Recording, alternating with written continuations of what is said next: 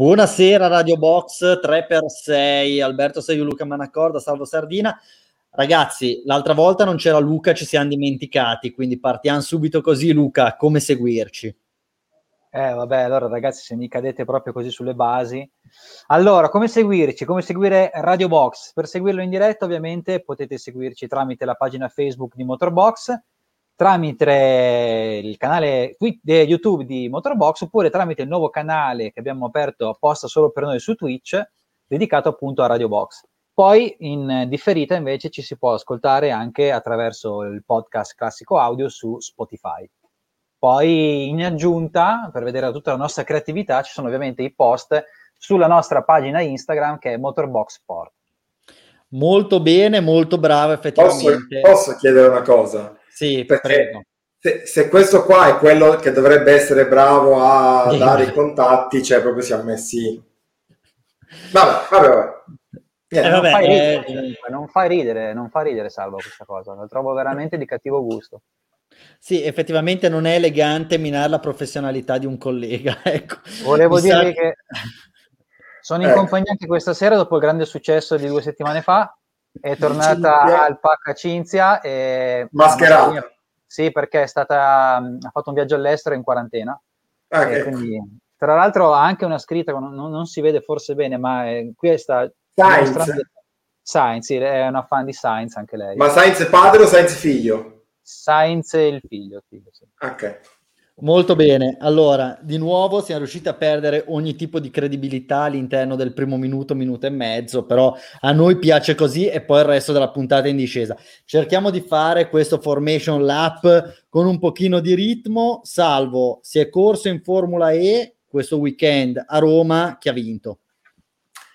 Ha vinto eh, Jean-Éric Vergne in gara 1, la gara del sabato, mentre la seconda manche, diciamo così, manche, ma eh, in realtà un, un altro che è pri a parte è andato a Stoffel Van Dorn per la Mercedes. Mercedes che Bene. vince anche lì. Bene, è successo un po' di tutto, comunque, sempre molto interessante. Allora, Luca, finalmente si sono sciolte le riserve, Mark Marquez domenica correrà, dove si corre in MotoGP e se ci dai già gli orari della gara. Sì, la MotoGP torna in Europa, e torna in una pista su cui è esordito lo scorso anno a fine stagione, cioè la pista di Portimao per il Gran Premio del Portogallo, quindi torniamo in orari più, diciamo, europei. Per quanto riguarda la MotoGP, le qualifiche saranno sabato pomeriggio eh, a partire dalle 14.30 con l'FP4 e poi le qualifiche dalle 15.10 fino alle 15.50 e la gara poi ovviamente la domenica e sarà ovviamente alle ore 14, eh, quindi appena prima diciamo rispetto al Gran Premio di Formula 1. Esatto, hai già mezzo spoilerato, salvo ci sarà un back to back, anche la Formula 1 torna in Europa dove si corre orari. Si corre a Imola, ci sono stati dei cambiamenti sugli orari dell'ultima ora, visto che c'è sabato, sapete tutti, il funerale eh, del, di Filippo d'Inghilterra, eh, quindi si sono, si sono spostati di un'ora sostanzialmente. Eh, tutte le sessioni di Formula 1 saranno anticipate sia il venerdì che al sabato, eh, la gara rimane invece fissa. Sostanzialmente eh, tutte le sessioni di Formula 1 saranno anticipate. Sentivo un mio ritorno, non so se anche voi. Vabbè. Sì, l'abbiamo sentito per un secondo, ma ora sei libero Esatto, vabbè, comunque eh, in generale diciamo che mh, mm, la gara sarà invece alle 15 domenica. Molto bene, Salvo, ospite di questa serata?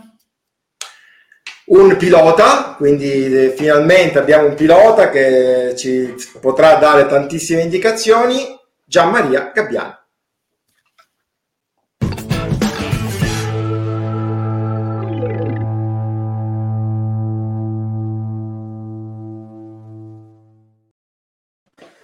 Buonasera Gianmaria, benvenuta Buonasera a Radio Box. È un ciao piacere Alberto, averti. Ciao Salvo, ciao Luca e, e, e, agli spettatori, benvenuti. È un piacere averti con noi. Ti chiedo subito come stai impegnando questa primavera 2021, cosa stai facendo? Sappiamo che sei impegnato su più fronti.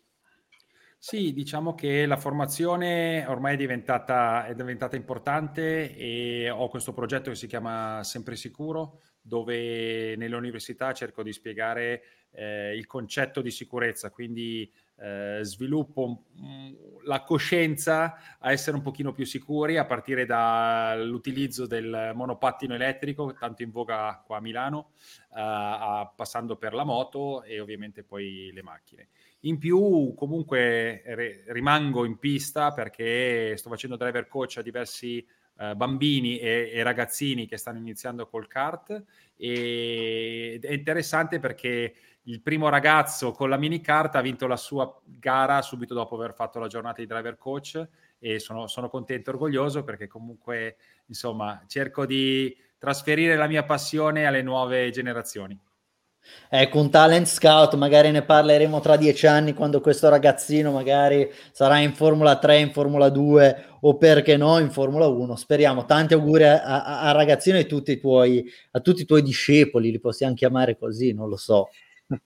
Assolutamente, diciamo che eh, quello che è importante, ne parlo sempre col papà, che, che si divertano, perché è facile tra gare virtuali e karting eh, si va in in overbooking a livello di testa, nel senso che poi dopo non hai il rigetto, già a 15-16 anni, magari sono 6 anni che corrono quasi tutti i weekend e hai un, un, un rigetto. Invece sto cercando di, di, trasferire il discorso di passione e, e, e, giocare. Poi dopo, ovviamente, quando hai 14 anni il gioco diventa un pochino diverso, però fino a quell'età lì deve essere molto tranquillo e naturale. Assolutamente d'accordo. Allora io direi di, eh, perché come al solito abbiamo delle scalette abbastanza fitte, eh, direi di iniziare subito, salvo eh, facendo un passo indietro. Tra l'altro hai magnificamente titolato questa puntata, ti chiederei anche come di spiegarci il perché, però partendo da quello che è successo nel weekend a Roma. Quindi come si è sviluppato il weekend e poi dopo eh, senza entrare troppo nel dettaglio nella cronaca, andremo a parlare di quello che può essere il futuro del motorsport e di quello che può rappresentare Formula E per il futuro del motorsport. Vabbè, intanto sul, sul titolo stenderei un velo pietoso, cioè, ci abbiamo lavorato mezza giornata, non riuscivamo a trovare qualcosa di commestibile, alla fine abbiamo deciso tutte le strade portano a Imola, in realtà portano a Roma, sapete benissimo, eh, veniamo proprio da Roma, dal weekend del, delle Prix di Formula E, ed è stato effettivamente un weekend in cui si è, si è parlato tanto anche nei media generalisti eh, di, di, Formula E, quindi effettivamente eh, anche per noi che generalisti non siamo può essere l'occasione per trattare finalmente della categoria elettrica. Adesso immagino che litigheremo tantissimo, soprattutto io e te, caro Alberto. Litigavamo già durante le, le, le, dirette della gara. Eh, mi hai chiesto com'è andata direi bene dal punto di vista dello spettacolo, bene dal punto di vista anche dell'organizzazione. Tutto sommato Roma si è difesa bene, non era facile perché poi eh, effettivamente è stata la prima eh, gara cittadina in una grande città eh, da quando diciamo l'anno scorso siamo entrati in questa eh, terrificante pandemia.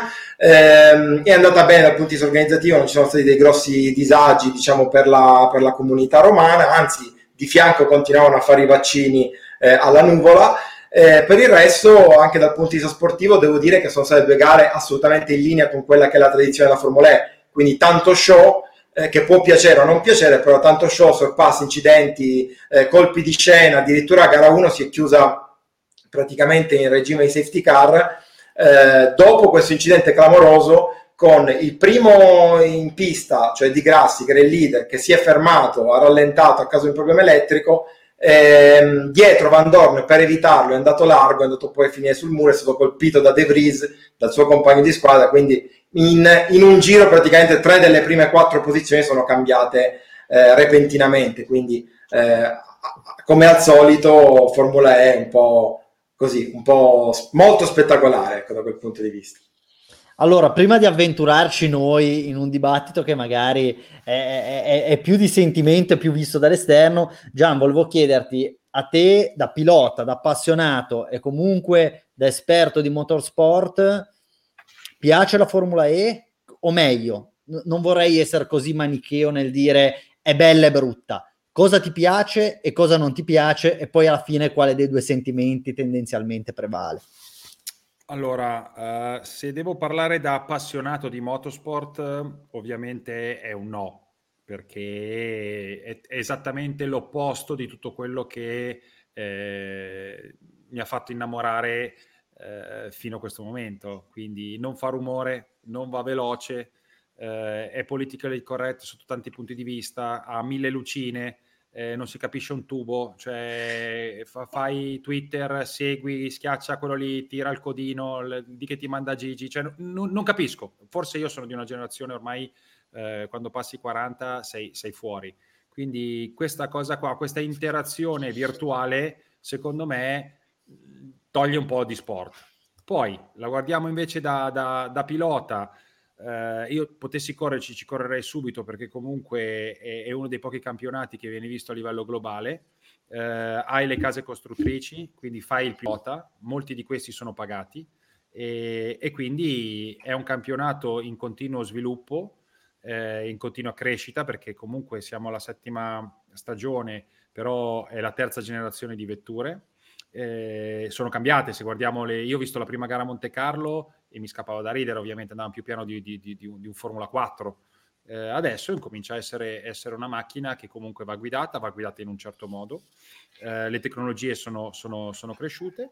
Successivamente, se te la devo dire da, da, imprenditore, invece è fantastico perché stanno tirando via un sacco di sponsor alla, alla Formula 1 quindi eh, il mondo è cambiato, il mondo del motosport, motosport, specialmente sta cambiando. Il Covid gli ha dato una mazzata incredibile. Io stesso che vivo con gli sponsor, quindi le mie, le mie attività agonistiche sono eh, garantite dai, dai, miei sponsor, sono a piedi. Quindi eh, sotto quel punto di vista eh, è un format eh, vincente eh, Agag ha stravinto sotto ogni punto di vista, Jean Todd era comunque presente, la città di Roma comunque eh, è riuscita nell'intento, dopo tantissimi, te, tantissimi, anni, ad avere un gran premio che si possa chiamare tale, se non eh, la scorsa edizione è stata eh, l'edizione più bella premiata a livello eh, Formula E, quindi ci sono tutti... Eh, tutte le formule, comunque scusami, eh, tutti gli ingredienti per avere una formula vincente. Ecco. Uh, poi, uh, se il benchmark è la Formula 1, ragazzi, eh, va, vanno più piano delle, delle, Formula 3 o comunque vanno come Formula 3, di fatti non vanno in pista, ma fanno solo delle attività cittadine, quindi fanno show, è quello, quello che è stato visto poi alla fine. Direi che hai risposto in maniera completa, perfetta sotto tutti i vari punti di vista, salvo, ecco, volendo io e te, e poi coinvolgiamo anche Luca che in questo genere di dibattiti ci sguazza, essere un pochino più più cacciaroni, ecco. Um, cosa salveresti effettivamente della, della Formula E, cercando magari anche di andare a declinare differentemente quello che ha detto Gianmaria?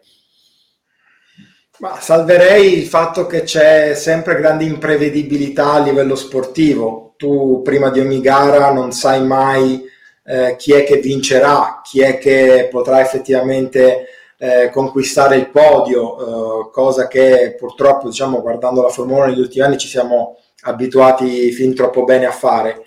Eh, questo sicuramente è un aspetto positivo. Poi è chiaro che lo show, come diceva anche Gian, eh, talvolta è uno show artefatto. Eh, il fatto che ci siano eh, dei eh, il fan boost per esempio, anche ehm, il, il, meccanismo dell'attack zone dove questi piloti appunto allargano la traiettoria, perdono del tempo per poi avere un vantaggio in termini di potenza per 4 minuti dopo, è qualcosa che forse avvicina più la, la, la Formula E al wrestling che non al, al motorsport vero, vero e proprio, quello che noi amiamo. Però evidentemente io credo che a GAG in generale la Formula E abbia voluto proprio ehm, cambiare il paradigma, cioè parlare a un pubblico diverso rispetto a quello degli appassionati to cure di motorsport quali siamo noi. Quindi ha voluto parlare ai ragazzini, cercare di attrarre un pubblico non necessariamente appassionato di auto, ma magari appassionato semplicemente di tecnologia. Le due cose adesso stanno andando sempre più di pari passo, però eh, fino a qualche anno fa non era così.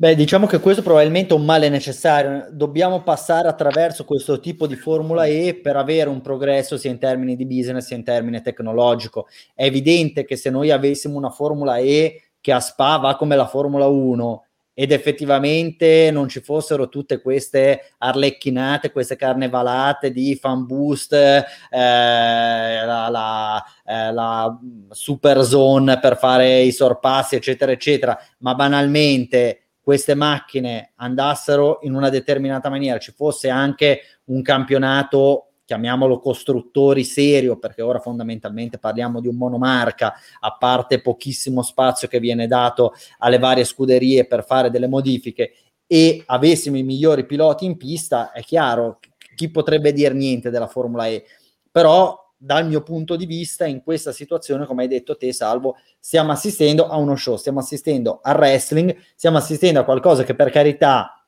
può essere simpatico, ma è tutto fuorché motorsport. Io tendo sempre a fare questo esempio, rimanendo nel piccolo. Eh, sembrano le gare di, di, di, carta noleggio che fai nei, nei, cartodromi indoor, nel senso, vanno tutti uguali, non fanno rumore per superarti, l'unica possibilità che hai è dare un colpo a quello davanti. Quindi mi lascio un tu, po' per Tu lo sai bene, sei, io lo sei so bene.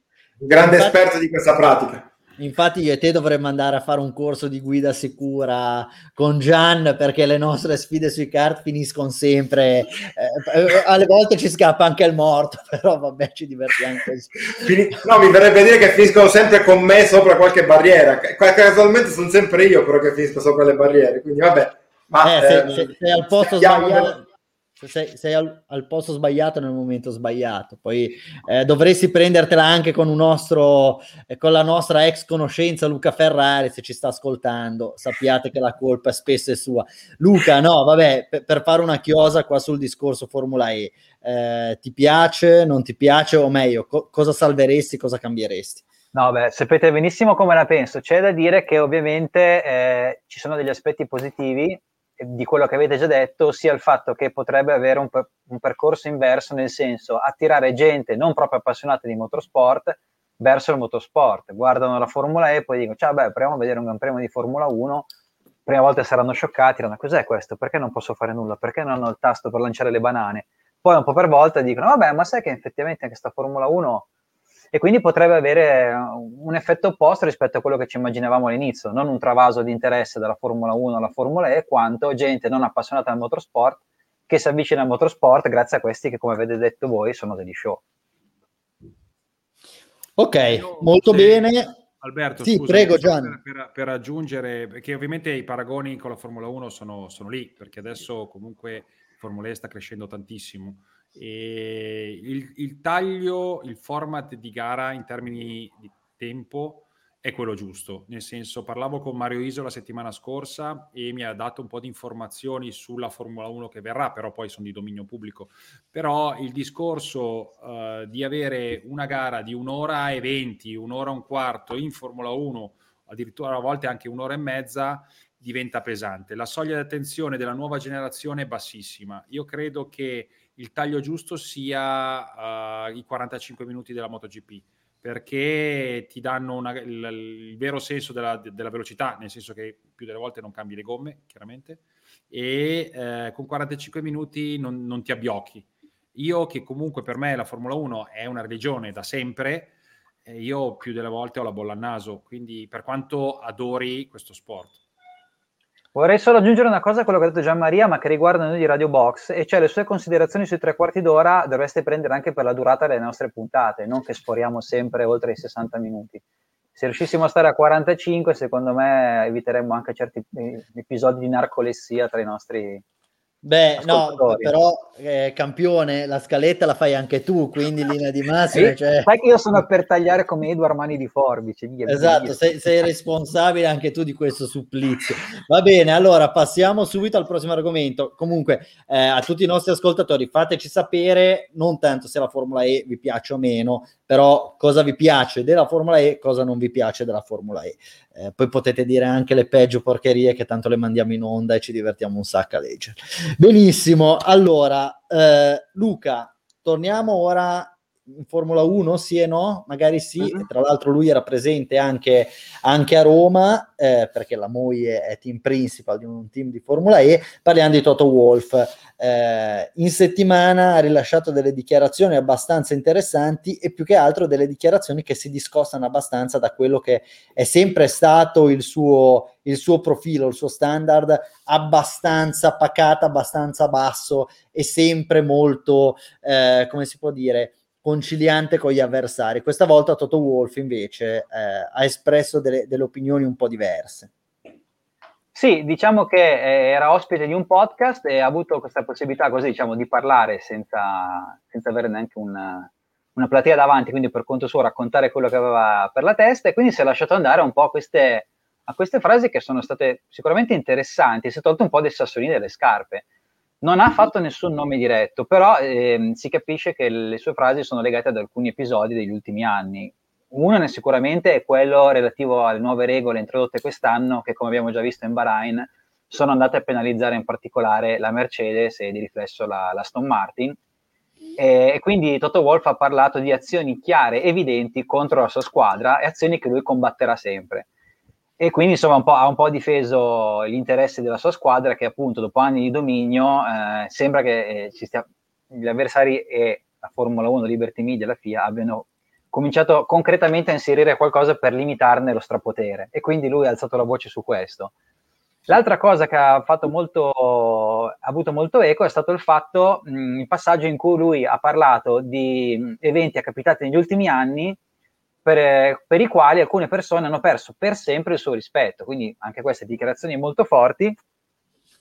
E eh, ha fatto l'esempio confrontando persone che hanno agito in modo così, mh, mm, diciamo una, con una mancanza di integrità, con chi invece lavora per il bene della Formula 1 in generale, non contro l'interesse di una squadra, in questo caso la Mercedes.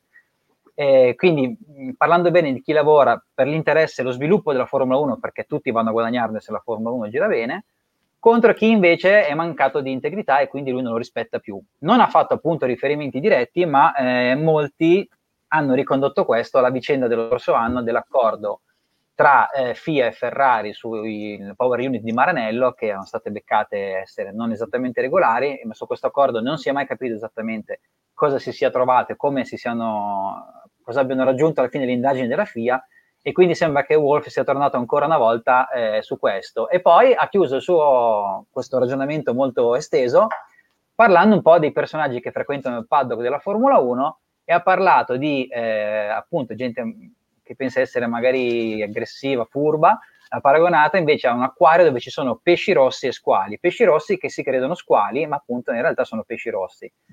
Qualcuno ha pensato che magari questo Pesci Rossi potesse essere un diretto riferimento alla Ferrari, però ricordiamo che in realtà la, l'intervista, il podcast era in inglese e Pesci Rossi in inglese si dice Goldfish, quindi in realtà sì, può essere che parlasse magari di, di Binotto, di come la Ferrari è stata beccata due anni fa, ma non è così diretto come sembrerebbe dalle traduzioni in italiano.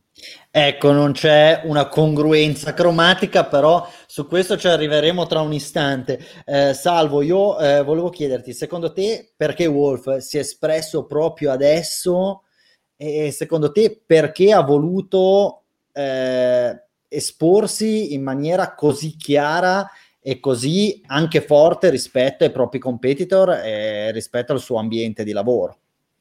Beh, è chiaro che la Formula 1 è da sempre lotta per il potere, non soltanto per la vittoria. Toto, da questo punto di vista, negli ultimi anni è sempre stato lì, è quello che ha dettato eh, la linea, fondamentalmente è stato l'uomo eh, a cui tutti, eh, al cui posto tutti quanti aspiravano di essere.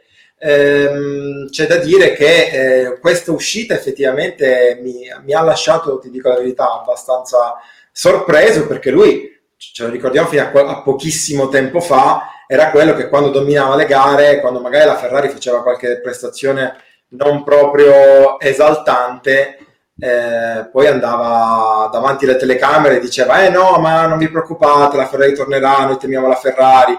È da qualche tempo che effettivamente da questo punto di vista la Ferrari lui neanche la cita più adesso addirittura siamo finiti a queste no, questi paragoni pesci rossi squali eh, eccetera. Non sappiamo, non possiamo dire che si riferisse necessariamente a Binotto, però è evidente che qualcosa non sia andato giù a Toto per quanto è successo l'anno scorso con l'accordo sulla Power Unit. E, ehm, ed è probabile che comunque, per rispondere alla tua domanda, per quale motivo viene fuori adesso con queste dichiarazioni, che eh, evidentemente non sono contenti delle, de, de, dei regolamenti che sono stati fatti in questa stagione, loro so, sembrano essere insieme ad Aston Martin quelli che hanno perso di più in termini di prestazione. Perché cosa? Poi per, semplicemente per un triangolino di fondo che è stato tagliato via e, e c'è da chiedersi se evidentemente questo qui non possa essere un problema, cioè questa ehm, questa critica nei confronti del management della Formula 1, del, nel, nei confronti dell'ambiente Formula 1 non possa essere anche un segnale d'allarme per quanto riguarda il regolamento 2022, cioè eh, un alzare le mani, un alzare un po' la voce eh, per quello che vedremo o che non vedremo da parte di Mercedes nel 2022. Adesso non lo so, sto semplicemente facendo caciara, però... Beh, però se, sei pagato per questo. No, Gian, volevo, volevo porti una domanda. Tu vedi o hai visto negli ultimi mesi, nei, nei, nei, più recenti sviluppi, delle azioni chiare ed evidenti perpetrate contro Mercedes? O secondo te queste parole sono un pochino frutto del flow che, che, che può aver coinvolto Wolf in quel determinato podcast, in quel determinato momento? Allora, eh, non, non, dobbiamo dimenticarci una cosa, da sempre la Formula 1 eh, viene chiamata circus, quindi eh, e come tale è sempre stato, cioè dai tempi della Esket eh, alla Shadow e posso andare avanti Andrea Moda e andiamo avanti. Quindi eh, oggi insieme a Netflix, quindi la Formula 1 ha cambiato faccia, eh, Drive to Survive ha sdoganato un pochino, eh, chiamiamole le prese in giro politically correct. Quindi sono sfottò uno verso l'altro e penso che voi comunque Netflix eh, insomma l'avete dato un'occhiata su quelle che sono state le varie edizioni.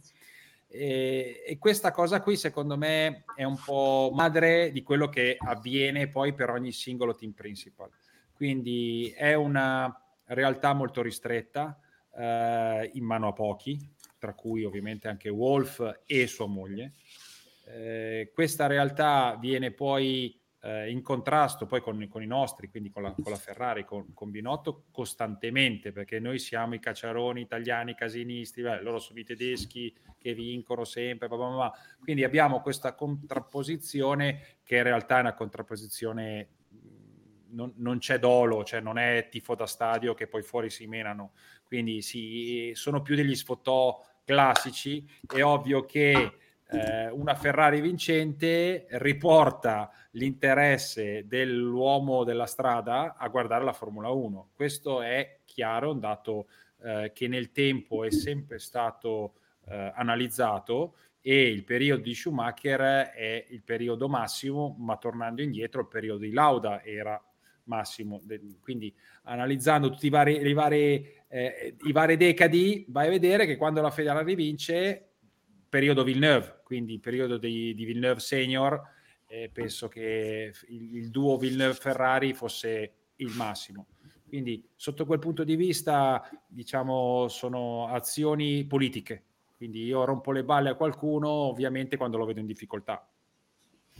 Assolutamente. E poi di nuovo facendo un macro discorso di business, io credo che Toto Wolf, che per carità eh, ha, ha svariate azioni, eh, il 33% di Mercedes Formula 1, ha degli interessi o aveva degli interessi in Williams e ha degli interessi in Aston Martin potrebbe solo che giovare da una Ferrari competitiva o da qualsiasi altra squadra competitiva che renda meno monotono e meno prevedibile il risultato finale. Quindi probabilmente per lui sarebbe più comodo perdere 3-4 gare all'anno e avere un campionato più combattuto e una Formula 1 che generi revenue più alte, però chiaramente ognuno gioca il suo gioco e tu ora Gianmaria dovrai giocare a un piccolo giochino che abbiamo giusto appunto denominato squali o pesci rossi, ok? Quindi Toto Wolf ha parlato di squali e pesci rossi senza dire chi è squale e chi è pesce rosso. Quindi ora eh, tu dovrai fare una prudente valutazione e interpretazione delle parole di Toto Wolf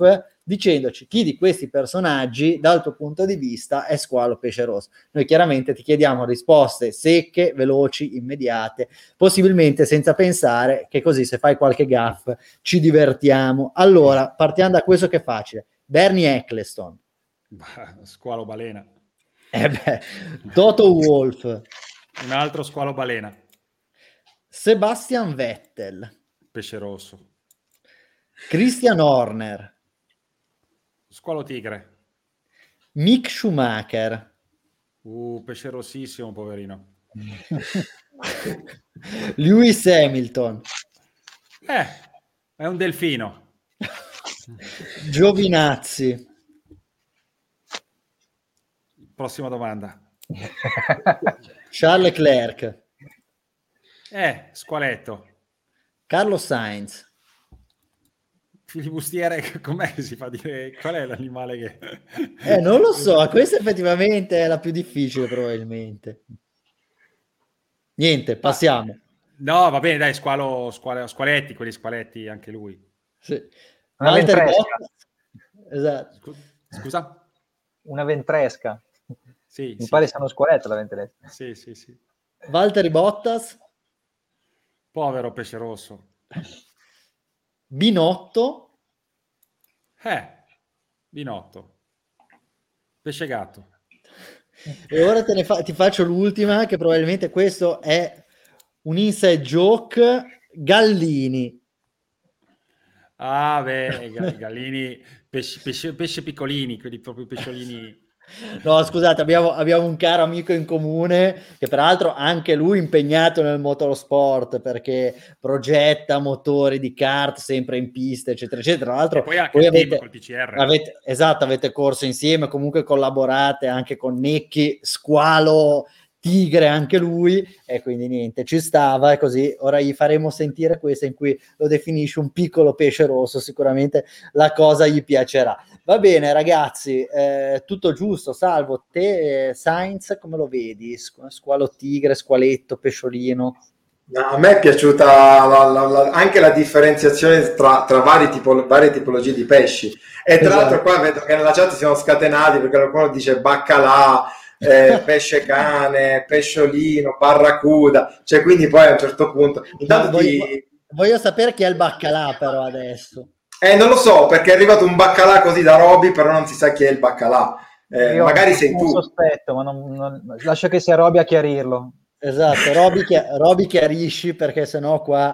Allora, no, appunto, Salvo, volevo coinvolgerti, o meglio, volevo chiederti di coinvolgere un pochino eh, i nostri ascoltatori. Se c'era qualche domanda, mi sembrava che ci fosse una domanda per Gian.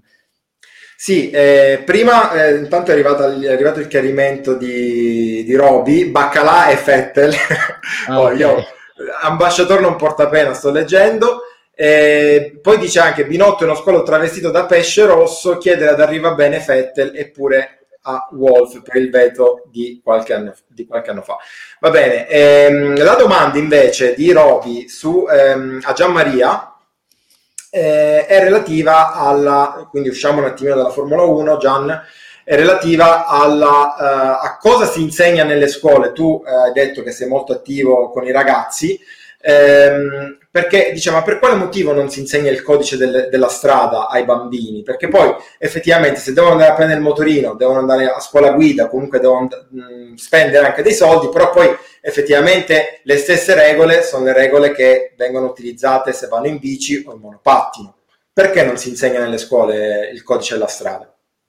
Perché chi ha ancora, eh, diciamo, le, le redini del- del- delle regole, ok? Quindi parlo di scuole, sono persone eh, della vecchia generazione, quindi addirittura sono nonni.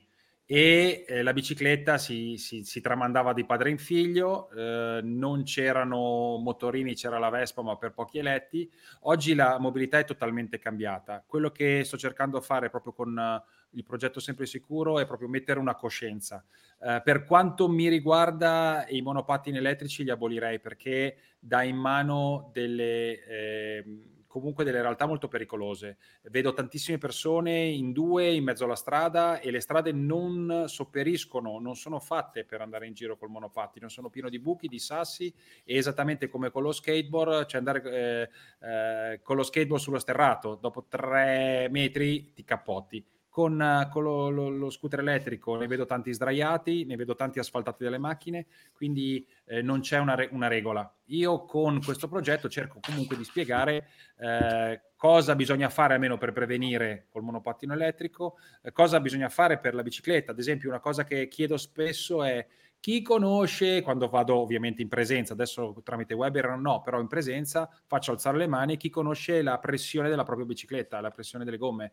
Eh, sembra una stupidata, ma in anni, e faccio almeno una decina di scuole all'anno, un ragazzino mi ha detto, io ho la pressione così così. Quindi questo è, è, poi quel malcostume che viene portato avanti con l'età. Quindi le ragazze normalmente... Eh, quando mi interfaccio con la macchina non sanno la pressione, non gli interessa, è una cosa, è un mezzo, è un mezzo di locomozione punto, se possono eh, ovviamente lo fanno fare a terzi o a meccanici preposti, che ci sta.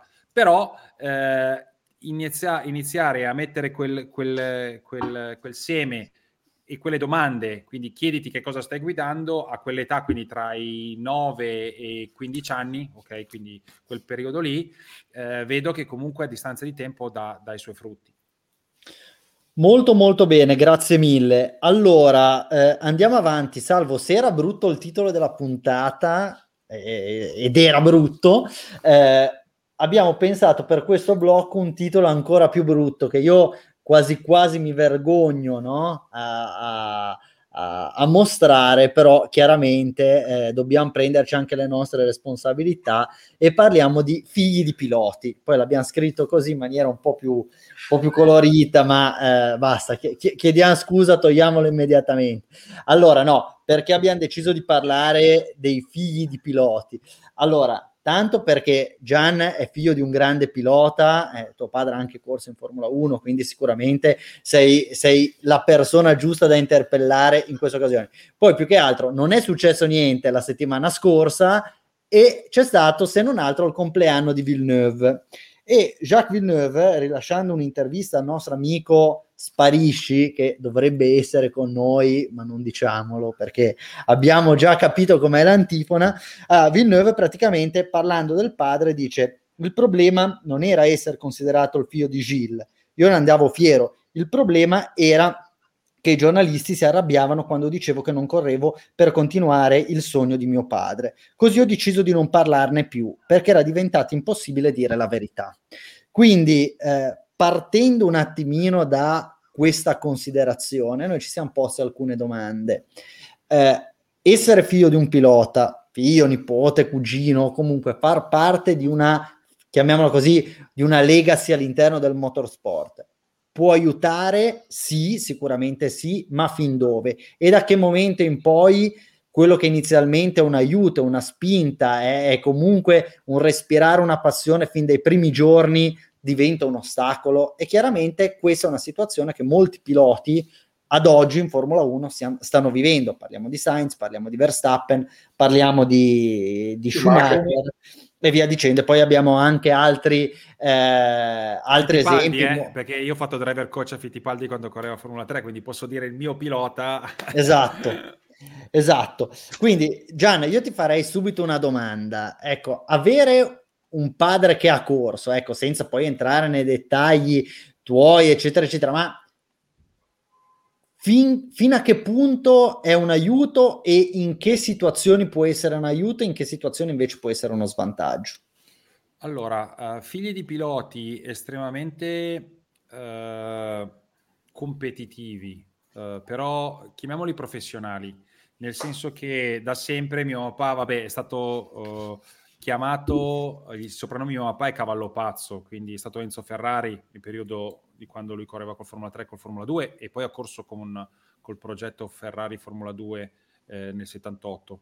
Eh, però mio padre correva per passione, quindi era proprio della vecchia guardia. Eh, per lui era importante essere più veloce, cioè dare, dare, il massimo. Però finiva lì, quindi era uno che non, non aveva peli sulla lingua, eh, mandava al diavolo chiunque, ha mandato al diavolo più o meno chiunque, e quindi eh, è, è, quella tipologia di pilota. Poi ci sono piloti invece molto strutturati, molto, eh, chiamiamoli, non che mio padre non fosse professionale, però ovviamente il pilota deve essere un concentrato di professionalità sotto tanti punti di vista, anche fuori dalla macchina. Eh, io vedo il lavoro che ha fatto Trulli con suo figlio e, e lui sta investendo per, eh, con suo figlio per continuare la, la, la, il, per portare avanti il nome Trulli nel motorsport. Così ha fatto Verstappen. Eh, quindi mio padre non mi ha mai aiutato, se devo proprio dirla tutta, quindi avevamo una grossa passione in famiglia, però ho visto che la mia voglia di competizione, a prescindere, perché poi ho corso anche in barca, quindi ho fatto anche altro, eh, era, era, tale da portare avanti la mia, la mia, la mia vita. Eh, da qui posso dirti, chi ha avuto un padre eh, strutturato o almeno con delle idee molto chiare. Rosberg, per farvi un, un esempio, quindi proprietario di team, eh, legato al mondo del motorsport sempre, anche quando non, non, non correva. Eh, questo ha fatto sì che comunque eh, portare un Rosberg a vincere il titolo mondiale è ovvio, non è stato il papà che gliel'ha fatto vincere, però ha messo in condizioni eh, suo figlio eh, con il go-kart a fare determinati accordi già prestabiliti. E poi dopo il talento ci vuole, però oggi il talento sotto tanti punti di vista lo puoi costruire. Vi faccio un esempio: Demon Hill, che non ha mai vinto nulla nelle categorie propedeutiche, è arrivato a essere un pilota che per numero di gare vinte e numero di gare svolte è stato uno tra i primi cinque piloti nella storia di sempre, quindi nel, nel suo periodo, con la percentuale più alta. Quindi eh, è tutto il contrario di tutto, calcolando che anche Jacques all'inizio della sua, della sua carriera in Italia veniva additato eh, per N motivazioni. Poi dopo, comunque, eh, in Giappone ha, ha, ha, ha, dimostrato di essere veloce, in America ha vinto uh, la 500 miglia, ha vinto ovunque, quindi se mettiamo sul piatto è stato molto più bravo di suo padre, eh, pace all'anima sua ovviamente, però quello che ha fatto suo papà, i suoi pochi Gran Premi vinti e, e, e le cose totalmente al di fuori del, del, de, della logica del motorsport, quindi lui andava oltre e lo fanno ricordare come, come, mio padre, perché anche mio padre ovviamente viene ricordato come un, un velocissimo senza, senza riserva. Eh, però poi ribadisco, questo taglio netto è, è, va fatto perché è una cosa che io ho vissuto sulla, sulla mia pelle. Quindi eh, sei un padre che è legato in maniera a doppio mandato. Ricordiamoci che Rosberg è uno dei più grossi manager di piloti di Formula 1. Nel momento in cui lui si è tolto dalla Formula 1 come pilota, però ha sempre gestito Mika Hakkinen, Leto, eh, cioè ce li ha in mano comunque tutti lui, eh, i finlandesi ovviamente. Certo, Salvo, secondo te dov'è che inizia effettivamente a, a diventare un problema questa, eh, questa vicinanza al tuo genitore che chiaramente quando inizi, quando entri, è più famoso di te? Ma diventa un problema eh, nella misura in cui la pressione mediatica ti inizia a schiacciare. Eh, L'esempio sotto, sotto, gli occhi di tutti penso sia quello di Mick Schumacher. Schumacher addirittura quando ha cominciato a correre coi kart eh, si faceva chiamare col, cioè si iscriveva alle gare col cognome della mamma. Questo proprio per evitare di attirare troppa, eh, troppo l'attenzione. Una cosa che poi ha superato nel corso degli anni, bisogna anche dargli atto di essere stato coraggioso eh, soprattutto dopo l'incidente di, di Michael, eh, di, di, correre comunque col nome Schumacher e di andare anche incontro certe volte delle, a delle interviste eh, particolarmente mh, infelici, talvolta, no? certe volte qualche nostro collega cerca di estirpare informazioni dinanzi comunque a una scelta della famiglia di non parlare dell'argomento. Eh, quindi lì eh, dinanzi a un giovane pilota che dovrebbe semplicemente essere un debuttante come lo è Mazepin, dovrebbe essere tranquillamente perculato per gli errori che fa, eh, invece eh, il fatto che porti il cognome Schumacher può essere sicuramente un, un danno. Il danno sta nel fatto proprio che il cognome lì è, è pesante, rischia di, di fago, fagocitarti, eh, cosa che invece non è successo per... Scusami, Salvo, mi intrometto, ma faccio solo un esempio. Il, il discorso di Amarcord o dietrologia eh, ce l'hai anche da come a Mick Schumacher alla fine gli hanno messo le tre lettere della, della classifica, MSC. Ma Sono perché... d'accordo. Sono d'accordo, sono assolutamente d'accordo con te. Quando l'ho visto il venerdì del Gran Premio del Barrio ho detto ma, che, ma perché? Perché hanno usato questa, eh, questa, questa, cosa? È stata una, però una sua scelta, una sua richiesta, quindi una volta che è stato direttamente il pilota a chiederlo, eh, vabbè. Ehm, dicevo, cosa che invece non succede, non è successa il discorso della pressione no? con Verstappen, perché Verstappen ha avuto tutti i vantaggi dell'essere figlio di quindi di essere inquadrato nell'ottica di diventare, di essere programmato, mi verrebbe da dire, per fare il pilota di Formula 1, però il papà non è che fosse eh, un, un, grande campione, era un buon pilota, un pilota che era in grado di, di ottenere dei punti, però non era sicuramente un, un, un gran vincente. Ricord, ricordi sempre che lui ha fatto il salto Formula 3, Formula 1 sì. ed era in squadra con Michael Schumacher dove sul giro secco a volte si avvicinava, quindi è stato uh, proiettato in un, in un contesto dove è dovuto combattere da subito e non ha avuto anni di, di apprendistato, cioè alla fine è stato veramente sì. proiettato in tempo zero. Quindi... Sì, sì, sì, è vero, è vero, però chiaramente dal punto di vista, già dal punto di vista numerico è, è evidente che Verstappen non aveva una montagna da scalare, no? anche mediaticamente, sì, era il figlio di, però Verstappen i primi anni ce lo ricordavamo più perché era il diciassettenne, non perché era il figlio di un pilota. Eh, quindi da quel punto di vista evidentemente non ha avuto le difficoltà che ha, che ha, e che avrà per tutta la sua carriera, gli auguriamo lunga in Formula 1 eh, Mick Schumacher. Ecco, sì, per fare una chiosa, io eh, parlo di, di, un esempio che c'entra e non c'entra nel football americano. Jack Barrow, che è, è, un quarterback, un giovane quarterback che è entrato in NFL l'anno scorso e qualcuno gli ha detto, beh, tu eh, lanci come Tom Brady, potresti essere il nuovo Tom Brady. Lui ha detto, signori, non fatemi questo, non paragonatemi mai più al più grande di sempre. Quindi lo stesso concetto può essere traslato su, su Mick Schumacher. È, è proprio un'ingiustizia andarlo a paragonare dopo una gara dopo un campionato vinto in Formula 2 al più grande o a uno dei più grandi di sempre. Va bene, è tuo padre, va bene, vi chiamate uguali, eh, però siete due persone diverse che hanno avuto esperienze diverse e nessuno si sognerebbe mai di paragonare Mazepin a Michael Schumacher e allora non paragoniamo nemmeno Mick Schumacher a Michael Schumacher perché gli possiamo solo fare del male. Però, però detto, questo, però detto questo, se è lì è molto probabilmente anche perché si chiama Schumacher, perché altrimenti eh sì, eh non sì, ci eh sì, eh sì, eh sì. sì, c'è da dire una cosa, ricordiamoci che Russell ha preso il posto di Hamilton l'anno scorso e ha fatto una gara a, alla Hamilton, quindi se prendessimo Schumacher e magari l'anno prossimo lo mettiamo su una macchina vincente e tutto quello che stiamo dicendo oggi va a zero.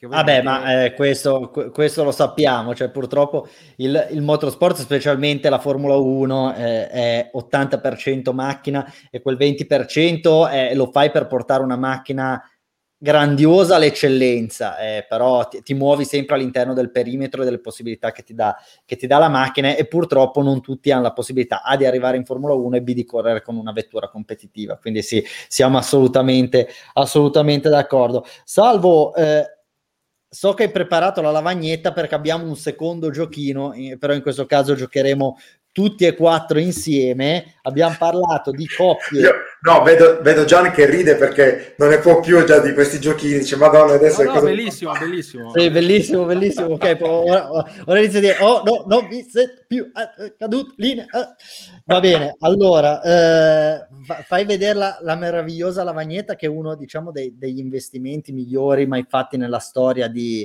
eh, di Motorbox. Sì, se non butto a terra tutto. Ecco. Va bene. Allora, quindi noi cosa abbiamo fatto? Abbiamo selezionato 10 coppie padre-figlio e proveremo a fare una classifica partendo dal decimo posto fino ad arrivare al primo. Quindi per ultimo dovremmo nominare la coppia padre-figlio, eh, direi che qua siamo già tutti d'accordo, ma lasciamo un minimo di suspense, eh, migliore della storia ad oggi della Formula 1. Quindi abbiamo messo eh, Villeneuve, ecco no, leggiamo Andretti, Fittipaldi, Hill, Magnussen, Palmer, eh. scusa? In ordine alfabetico in questo esatto. momento. Perfetto. Andretti, Fittipaldi, Fittipaldi ricordiamo Wilson, Fittipaldi, eh, il padre, il Magnussen Palmer, Piquet Rosberg, Schumacher, Verstappen, Villeneuve. Quindi io eh, direi subito a Gian di mettere la coppia che tu reputi essere al decimo posto. Eh, Palmer. Ok, Palmer al decimo posto. Benissimo, allora poi vado io e direi Fittipaldi, Wilson e Christian Fittipaldi. Luca, ottavo. Ottavo direi i Magnussen. Ok. Salvo? Eh, aspetta un attimo perché qua io mi sono perso a scrivere e mi sono perso tutto. Quindi abbiamo, adesso abbiamo Palmer, Fittipaldi, Magnussen. Sì. Eh, non è facile perché adesso entriamo in zona calda. Sì. Però guardando quelli che sono qui, eh, io a malincuore no, e, e, probabilmente non rispecchiamo il numero di titoli portati a casa, metto Piquet, più che altro perché il figlio, diciamo, non era... Lo ricordiamo più per lo schianto di Singapore esatto. che per... No, e poi vabbè, te che sei un fine conoscitore della Formula E, quel titolo però avrebbe dovuto significare qualcosa. Difatti mi delude il fatto che tu l'abbia, l'abbia messo così in basso. Allora, sono rimasti, sono rimasti Verstappen, Schumacher, Villeneuve Andretti, il Rosberg. Gian, chi mettiamo? Eh, Andretti. Andretti sesto. Eh sì, ci sta, ma più che altro perché Michael in Formula 1 ha fatto poche male, una McLaren che, che, che era in una allora, situazione sfortunata. Alberto, vero, poverino, ricordiamoci che aveva Senna e il più delle volte faceva gli stessi errori di Senna, cioè a Imola 93 qualifica stesso identico errore con tempi abbastanza, devo dire, vicini, quindi è, è nel Senna più veloce di sempre. E questo è una cosa che è, è stato proiettato dagli Stati Uniti qua, quindi, quindi anche lì ed no, ma... un'altra Formula 1 un'altra Formula 1, un pilota che comunque in America ha vinto tutto, però qua diciamo che l'aria è abbastanza rarefatta. Allora, io eh, a questo punto parlo per il quinto posto e eh, è veramente difficile, però facendo un po' il ragionamento che ha fatto Salvo prima, pur non rispettando il numero di titoli mondiali, direi Schumacher, perché parliamo di un pilota che è l'eccellenza assoluta è un altro pilota che, poverino, ha corso una gara, però allo stato attuale, secondo me... Eh... Non doveva fare quel testacoda. Eh sì, ecco, fosse arrivato decimo, magari salivano di una posizione, però è andata così, dai. Eh, avrà tempo, avrà tempo di, di risalire la china, quinto, quindi quinto Schumacher. Luca, eh, quarto posto. Allora, io direi di mettere la coppia tra quelle rimaste che non ha titoli mondiali e che forse a parere personale avrei messo anche prima di Schumacher, ossia i Verstappen, perché eh, Max è uno che può avere una carriera che si avvicinerà magari a quella di Michael, ma mi auguro per Mick che in Formula 1 riesca a fare meglio di quello che ha fatto Jos. Eh, sì, non è così scontato nessuna delle due cose, ecco, né che, che Mick raggiunga i livelli di Jos, né tantomeno che Verstappen raggiunga i livelli numerici di Michael. Poi magari come talento, secondo me, già tra due o tre anni potremmo discuterne. Allora, terzo posto, Salvo. Posso esprimere il mio disappunto per la chiamata del Manacorda? Posso? Vabbè, sì. sappiamo che le tue conoscenze di motorsport sono ridotte, quindi sì, puoi... Sono ridotte, però nel, nel, diciamo, nel mio piccolo della... Nella, io... Cioè, avresti, le avresti messi più avanti già. Io i Verstappen li avrei messi più avanti. Ah, perché quando correva Ios tu non eri in vita praticamente, quindi non sai quanto era forte effettivamente. Cioè, ce lo ricordiamo più per quel mega incidente ah, in Brasile, per l'incendio, per l'incendio. Hockenheim. Per... Esatto, e perché ha tirato sotto la moglie in macchina, perché per il resto... Vabbè, comunque a questo punto la mia chiamata è facilissima, cioè non, non ho neanche grossi dubbi perché metto al terzo posto i Villeneuve. Eh sì, direi che più, più avanti già, già, sono andati forse eh, di nuovo, si, siamo lì eh, perché tutte queste coppie dai Piquet a, a Villeneuve più o meno stiamo parlando, no vabbè, però Villeneuve dai due, due piloti competenti, quindi sicuramente ci possono stare. Allora Gian, fondamentalmente ora parli tu, eh, scegli il secondo posto, ma di fatto scegli eh, le, le, ultime due posizioni rimaste, quindi fai pure la classifica, dici numero uno e numero due. Allora, eh, Miss Italia 2021, eh, la coppia Hill e il secondo posto Rosberg. Esatto. Te, se vuoi te li, te li, te li motivo, uh, perché comunque Hill è l'unico col, col Triple Crown, ovviamente, eh, era personaggio, era veloce, è comunque un pilota che ha vissuto due generazioni di Formula 1 totalmente differenti. Eh, vincere Indianapolis, chapeau, uh, Le Mans, che, che, ve lo dico fare calcolando che in quel periodo macch- le macchine andavano comunque veramente forte. Eh, il, l'ho detto prima, quindi il, la sua carriera in Formula 1 è stata fulminea ma con numeri imbarazzanti. Sul giro secco ha dimostrato di essere comunque molto forte, quindi essere un, un, un talento vero. E ricordiamo che ha iniziato a correre in moto, quindi kart praticamente zero. E quindi tutti e due personaggi pazzeschi. Rosberg, la cosa bella è che ho visto un meme su, sui social e c'era eh, lui in mezzo a Hamilton e a Schumacher e fa al centro eh, la persona che ha battuto 14 titoli mondiali. Quindi eh sì.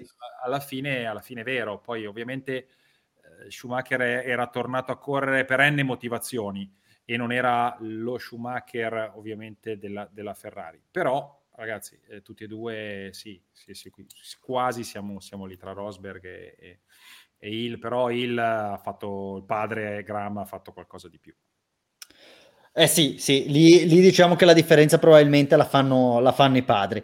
Molto molto bene. Allora, hai parlato di meme, eh, io direi di, di, buttarci subito nel magico mondo dei meme, salvo.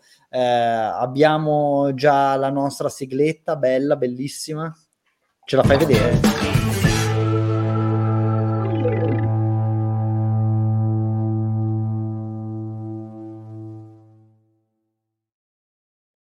Ecco Gian, non disperare, siamo arrivati quasi alla fine. Allora, io lascerei microfono e le chiavi della conduzione a Luca Manacorda, eh, che sicuramente ha, ha, preparato qualcosa di carino anche per carino, vabbè, qualcosa di sì, simpatico no. per questo attenzione, diciamo due cose, appunto siamo in un periodo morto perché arriviamo da due settimane vuote e quindi ovviamente non c'è molto da pescare e sicuramente la cosa che mh, lascerà più delusi i nostri ascoltatori è il fatto che non ci sia nulla dei top e flop perché negli ultimi giorni non ho fatto dei meme, ho fatto dei post e quindi non potevano rientrare in questa classifica. Abbiamo dunque quattro candidati che andiamo a vedere dalla quarta posizione a salire Partiamo con questo, relativo al prossimo Gran Premio. Eh, la fonte è un magico mondo del web, non abbiamo una pagina vera e propria che l'ha creato, ma abbiamo appunto la prossima gara che tutti noi ne parliamo come se fosse Imola, ma se poi andiamo a vedere qual è la denominazione ufficiale è Formula 1 Pirelli Gran Premio del Made in Italy e dell'Emilia Romagna, che detto così in effetti fa tutto un altro effetto, fa sembrare proprio delle persone anche un po'... Anche Mazzanti viene dal mare. esatto, così completiamo l'opera di fantoziana memoria. Saliamo poi sul podio, una posizione che il pilota in cui ricordato non vede ormai da parecchio tempo, e la terza posizione è quella di Vettel, che praticamente dalla pagina Le Cordelle Guffate di Gianfranco Mazzoni viene riproposta questa esperienza agricola che ha avuto in questa lunga pausa della Formula 1, dove praticamente è stato in questa azienda agricola dove ha fatto un po' il contadino per questioni di sponsor anche, e praticamente Vettel ha detto che gli è piaciuta molto questa esperienza e quindi c'è stato l'assist per questo meme che riporta una base storica usata per molti temi, con questo contadino americano che qui le sembianze appunto di Vettel, che dice non è molto, ma l'anno scorso guidavo un trattore, quindi diciamo che ha messo eh, in, in, atto quello che ha imparato guidando l'SF1000 lo scorso anno. Al secondo posto abbiamo invece Fiar, torniamo in, in tema Imola, Imola decisi track limits, si può tagliare la variante alta ma solo nei giri dispari. Questo da ecco, Carlo su Calzini. questo sì, scusa, su questo è incredibile perché ragazzi ve lo devo confessare tra l'altro oggi Flop, Flop Gear ha eh, mostrato i commenti che le persone hanno scritto a questo post pensando che fosse vero cioè roba tipo andate a quel paese la, la Formula 1 è diventata una buffonata questi sono fuori di testa è una barzelletta ormai poi un commento lunghissimo e poi la più bella di tutti stanno facendo le regole per la Mercedes come se eh. e quindi cioè Ah, qua io, io, io, risponderei come rispose, anzi avrei risposto come rispose Mentana a quel famoso post, lei è un Novax, lo si capisce immediatamente. No, ma Quindi... scusami, la domanda è ma perché la Mercedes sono più bravi a tagliare? Non ho capito. Eh, beh, evidentemente sì, evidentemente. Sono più bravi a tagliare nei giri dispari, tra l'altro. Nei giri dispari. Eh, mi pare sarebbe andata meglio la Red Bull, ma per favorire la Mercedes. Eh vabbè, eh vabbè, sappiamo com'è il web, un mondo un po' così. Ma a proposito del web, proprio dal web ci arriva il meme che va a vincere questa settimana, Meme Box, e che è un po' quello che ci aspetta questo weekend. Vediamo qui una moglie che guarda con fare molto militaresco il telefono del marito e il marito che cerca di spiegare alla moglie perché eh, dopo queste tre settimane di attesa tra due gare eh, non dovrà assolutamente assegnare qualsiasi tipo di mansione domestica la prossima domenica perché finalmente, finalmente torna la Formula 1. E con questo abbiamo chiuso il nostro meme box di questa settimana. Ecco, io ho apprezzato molto quello di Vettel, diciamo che eh, saranno ormai vecchi, però i meme sull'SF1000 continuano a farmi eh. molto divertire. Ecco. Creatura ormai mitologica l'SF1000. Sentite, intervengo io, visto che siamo a un'ora, noi eh, di solito facciamo 63, quindi fa- faremo i 63 anche oggi. Ehm, c'è un tema che non abbiamo toccato, era in scaletta, eh, è un tema, devo dire, piuttosto importante, solo che abbiamo fatto una, un'overdose di, di MotoGP settimana scorsa, quindi facciamo, la facciamo così in breve. Però volevo chiedere a Gian, tu sei un pilota, quindi chi meglio di te, eh, un parere sul rientro di Marquez eh, in MotoGP questo weekend. Credi che un rientro così a questo punto possiamo dirlo anticipato, comunque prima rispetto alle aspettative, alle attese, possa effettivamente permettere a Mark Marquez di lottare e magari anche vincere il campionato? Uh, lui è, è, è, un fuoriclasse assoluto, è, è uno di quei pochi piloti veramente pazzeschi ha fatto delle cose nella sua carriera incredibile. Non sono un grande fan, pur essere, essendo lui un grandissimo talento perché quel mondiale, diciamo, tolto Valentino in quel modo con Lorenzo mi è rimasto da appassionato proprio eh, l'amaro in bocca, ma no, non perché volevo vedere vincere Valentino, però è stata una cosa che non, non, non è quello lo sport, ok? Eh, Marquez comunque aveva tutto il tempo per dimostrare che era il più forte e quelle sono scaramucce che esulano dallo, dallo sport, calcolando che ci sono un sacco di soldi in ballo. Tolto questo, è un fenomeno al di fuori di ogni regola cinetica, fisica e tutto quello che ci possiamo mettere. Quindi avrà una voglia incredibile, come ce lo posso avere io, perché comunque sono fermo anch'io da, da un anno e mezzo, a parte un rally che ho fatto, ma con la passione, io me la sento ancora quella passione, quindi immagino lui che comunque è l'uomo da battere in MotoGP, quindi farà, farà, il tutto per tutto per, per metterseli tutti dietro, quindi può vincere tranquillamente con una gara, con una gara in meno. Ok. Perfetto. Allora, so che hai un'altra sigla pronta, no?